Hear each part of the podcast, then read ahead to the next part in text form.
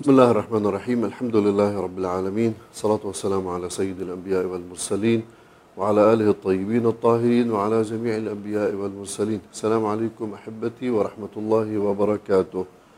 طبعا لتعذر استمرار الدرس في المسجد، خصوصا بعد انتشار هذا الوباء الذي نسأل الله سبحانه وتعالى أن يرفعه عن جميع الناس، لابد أن نكمل ما بدأناه من سيرة رسول الله صلى الله عليه وآله وسلم. وكنا قد وصلنا إلى أحداث أو انتهينا من أحداث السنة الثانية للهجرة، وتحدثنا عن معركة بدر وما تليها من أحداث، إلى أن وصلنا إلى سنة ثالثة هجري حيث سنتحدث عن معركة أحد. هناك تفاصيل كثيرة في معركة أحد، ونحن على جاريا على عادتنا لن نتحدث طبعا عن كل التفاصيل، بل ما يهم في الموضوع وما يستوقفنا من بعض الأحاديث.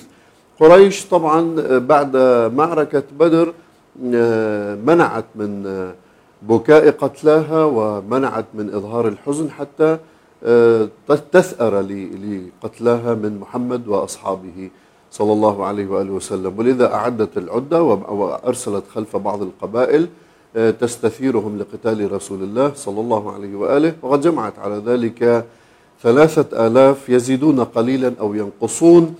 طبعا أرسل خبرهم بعضهم، قال عبد الله بن العباس بن ابن يعني عم النبي صلى الله عليه وآله، أرسل رجلا من غفار ليخبره بالخبر وليعد العدة للقاء قريش. قريش وهي في الطريق نزلوا بالأبواء، وهناك قبر لوالدة رسول الله صلى الله عليه وآله، وهناك يعني اقترح بعض قريش بأن ينبشوا قبر آمنة ليثأروا وليتشفوا من محمد صلى الله عليه وآله وليغيظوه.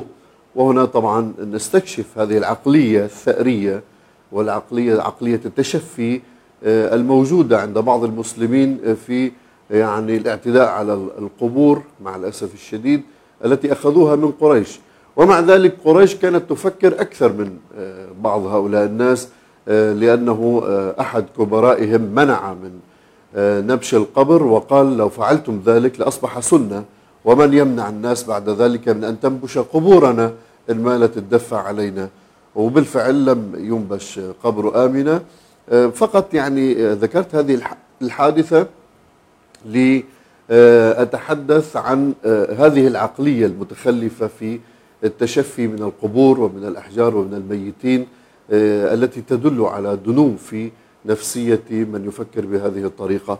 ثم انطلقوا إلى أن وصلوا إلى أحد وتمركزوا هناك. طبعا الخبر وصل إلى رسول الله صلى الله عليه وآله وسلم، ووقف خطيبا بهم كما تقول الروايات، وقال إني قد رأيت نفرا ورأيت في ذباب سيفي ثلما ورأيت أني أدخلت يدي في درع حصينة فتأولتها المدينة. يعني يقول بأنني رأيت في منامي كذا سيفا وذبابا يدخل ثلما يعني جرحا، بل كأنه يريد أن يقول بأنني رأيت في منامي ما يجري علي في يعني في قضية المعركة المقبلة.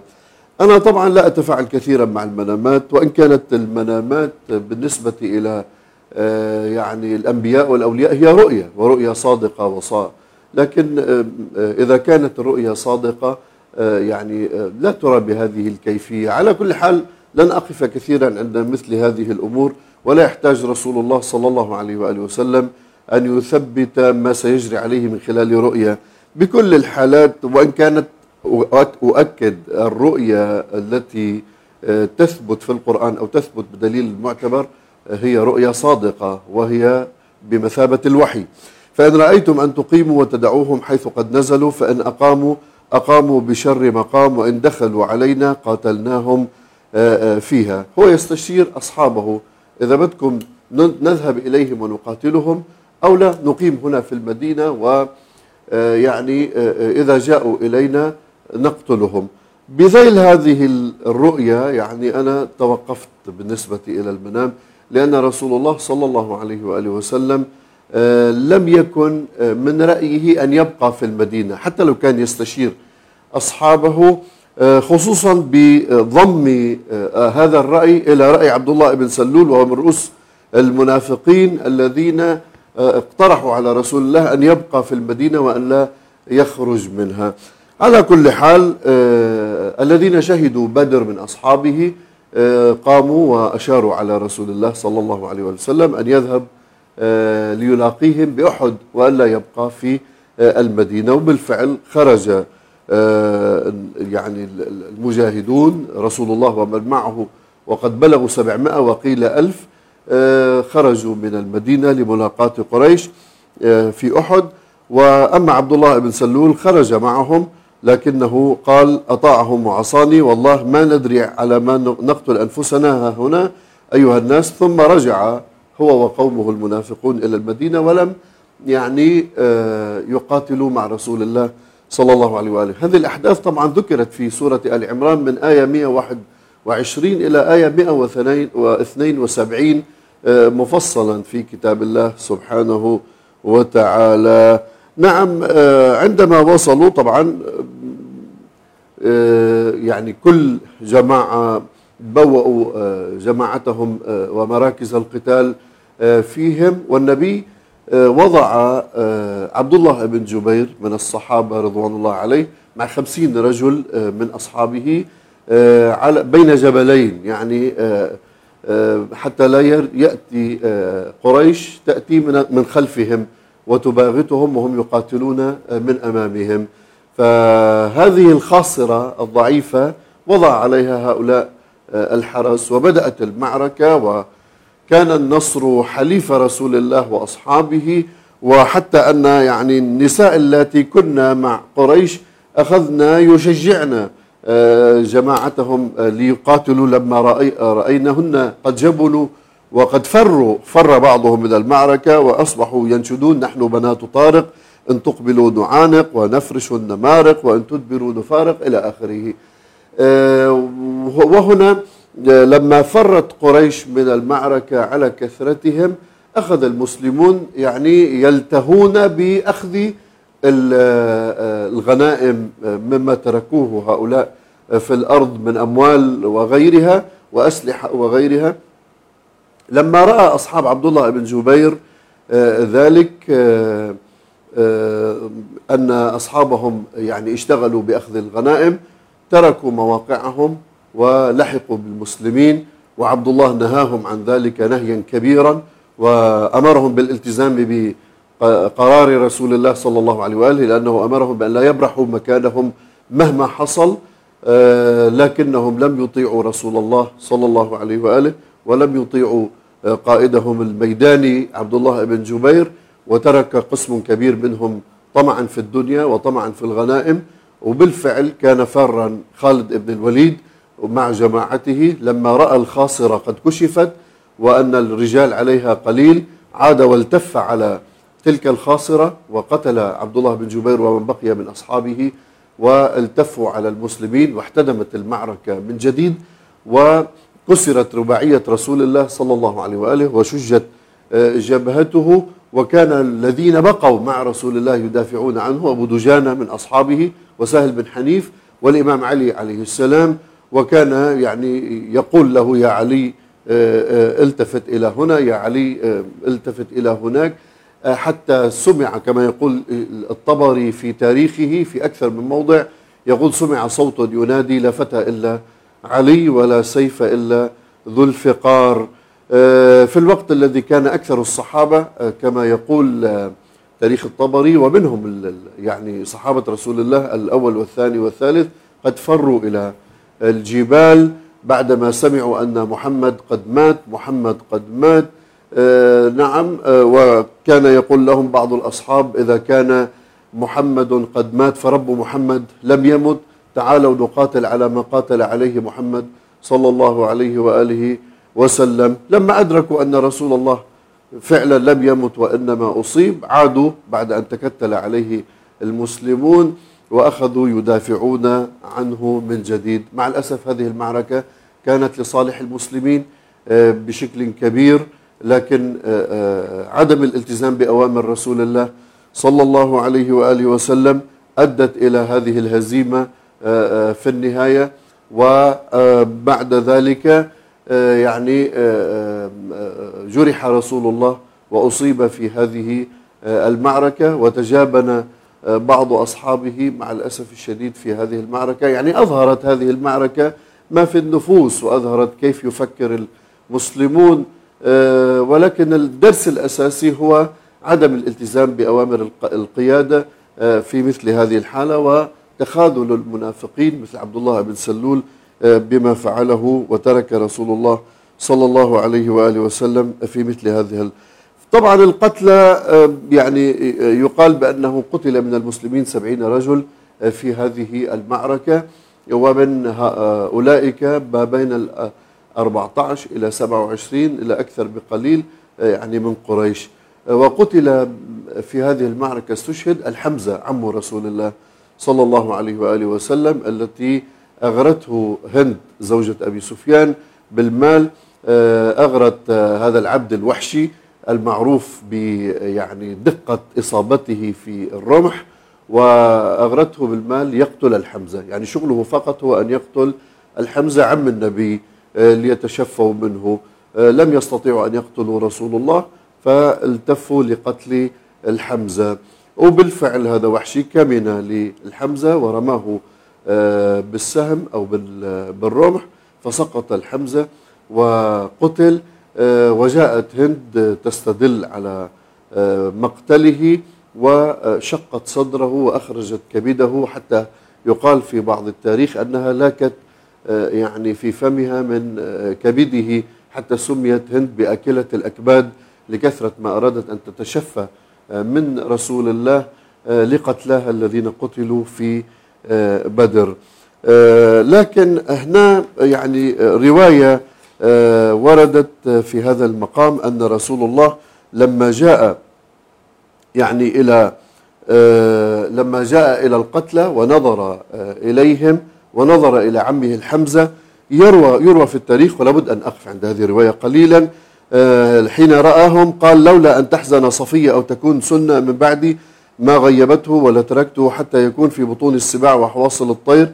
يعني لولا حزن النساء وصفية عمته طبعا أخت الحمزة لا تركت هؤلاء القتلى حتى يصبحوا في حصلة الطير تأكلها الطير من دون أن أدفنهن، ولئن أن أظهرني ولئن أظهرني الله على قريش في مواطن لأمثلن بثلاثين رجلا منهم. هاي المقولة مستحيل مستحيل أن يتحدث بها رسول الله. مع الأسف ذكرت في السيرة النبوية لابن إسحاق. يعني أنا لا أدري كيف يعني رسول الإسلام، رسول الرحمة، البعيد عن التشفي، البعيد عن الحقد، البعيد عن يعني الذي يبكي لأن للذين لا يؤمنون برسالته، الذي يبكي للميت إذا رآه وقد مات على الشرك من دون أن يهتدي بنور الإسلام وبنوره، كيف يتشفى بهذه الطريقة وكيف يمثل بالقتلى؟ وهل يجوز أن يمثل بالقتلى؟ ومع الأسف الشديد يعني قالوا بأنه لما قال ذلك رسول الله صلى الله عليه وآله أنزل الله: إن عاقبتم فعاقبوا بمثل ما عوقبتم به ولئن صبرتم لهو خير للصابرين. فلما نزلت هذه الآية عفى رسول الله عن التمثيل وصبر. هذا كلام ليس لا يأتي في حق رسول الله. الذين يمثلون بالقتلى هم الذين يتشفون، هم أصحاب العقد النفسية، هم الناقصون في تفكيرهم، هم الناقصون في إنسانيتهم. ولذلك كل من يمثل بجثة بعد الموت هو إنسان معقد، هو إنسان متشفي، هو إنسان يعني لا لم يصل إلى مرحلة الإنسانية، بينما رسول الله صلى الله عليه وآله بلغ هذه المراحل صلى الله عليه وآله وسلم. ثم دينه يأمر بدفن الموتى، فكيف يترك يترك الموتى أو القتلى أو شهداء بدر تأكلها الطيور لولا أن تنزعج صفية؟ هذا أمر الله. فهذه الرواية مخالفة لكتاب الله، مخالفة لأخلاق رسول الله صلى الله عليه وآله وسلم، ولا يمكن قبولها على الإطلاق. ولذلك كل الذين يعني فعلوا ذلك من المسلمين بعد ذلك، مثل خالد بن الوليد لما قتل مالك بن نويرة وقطع الرؤوس ومثل بالأجساد وغلى وغلى الرؤوس تحت القدور، مع الأسف الشديد هذه ليست من الإسلام في شيء أو ما, أو ما فعلته بعض الدواعش في تكفيريين في هذا الزمن، هذا ليس من الإسلام في شيء، لأن الإسلام نهى عن ذلك، وقد نهى علي عليه السلام. ولديه عندما ضرب من قبل عبد الرحمن بن ملجم قال: يا بني انظر إن أنا مت من ضربتي هذا إن هي إلا ضربة بضربة، وإياك والمثلى، ولا تقولن قتل علي، يعني دم علي يساوي دم قبيلة عبد الرحمن، ولا بد أن نقتل كل قبيلته، لا تزر وازرة وزر أخرى. هذا هو الدين، حتى لو كان مهما كان القتيل عظيما يعني في الإسلام أو أو في الإنسانية أو غير ذلك. ولا وإياكم والمثلى، فإني سمعت جدك رسول الله صلى الله عليه وآله وسلم يقول: إياكم والمثلى ولو كان في الكلب العقور. هذا هو رسول الله، وهذا إسلامه، وليس ما ذكر يعني مثل هذا الحديث لا يمكن قبوله على الإطلاق. هناك حديث آخر يعني لابد أيضا أن أذكره سريعا، وهو أن شهداء أحد يعني أراد أن يكرمهم رسول الله صلى الله عليه وآله وسلم، فقال بأنهم موجودين في حصلة الطيور، طيور خضر يريدون على الحوض ويشربون منه وما إلى ذلك من يعني هذه الرواية أيضا لا يمكن قبولها على الإطلاق. فالله سبحانه وتعالى يكرم الشهداء، ولا تحسبن الذين قتلوا في سبيل الله أموات بل أحياء عند ربهم يرزقون. هذه هي المقامات العليا التي أعدها الله سبحانه وتعالى للشهداء وللذين يبذلون ويضحون في سبيل الله. ولماذا يجعلهم في حصلة طيور خضر؟ يعني هذه الحصلة للطير التي هي مجمع الطعام، لماذا يجعلهم فيها؟ يعني الله سبحانه وتعالى يجعل أرواحهم فيها، بل يكرمهم فليجعلهم هم الطيور الذين يعني يطيرون في الجنة مثلا. أيضا حدث ابن إسحاق قال: لما أصيب إخوانكم بأحد جعل الله أرواحهم في أجواف طير خضر ترد أنهار الجنة وتأكل من ثمارها وتأوي إلى قناديل من ذهب في ظل العرش، فلما وجدوا وجدوا طيب مشربهم ومأكلهم وحسن مقيلهم قالوا: يا ليت إخواننا يعلمون ما صنع الله بنا لئلا يزهدوا في الجهاد ولا ينكلوا ينكلوا عند الحرب. فقال الله تعالى: فأنا أبلغهم عنكم، فأنزل الله على رسوله الآيات: ولا تحسبن الذين قتلوا في سبيل الله أحياء أموات بل أحياء عند ربهم يرزقون. هالحديث كما ترى أيضا لا يمكن قبوله، خصوصا أن عندنا أحاديث أخرى تقول أن المؤمن أكرم على الله سبحانه من أن يجعله في حصلة طير خضر. يعني أنا أكتفي بهذا التعليق، ولا نستطيع أن نناقش أكثر بمثل هذه الروايات، لكن فقط من باب الإشارة إلى ما يمكن قبوله وإلى ما يمكن إلى ما لا يمكن قبوله.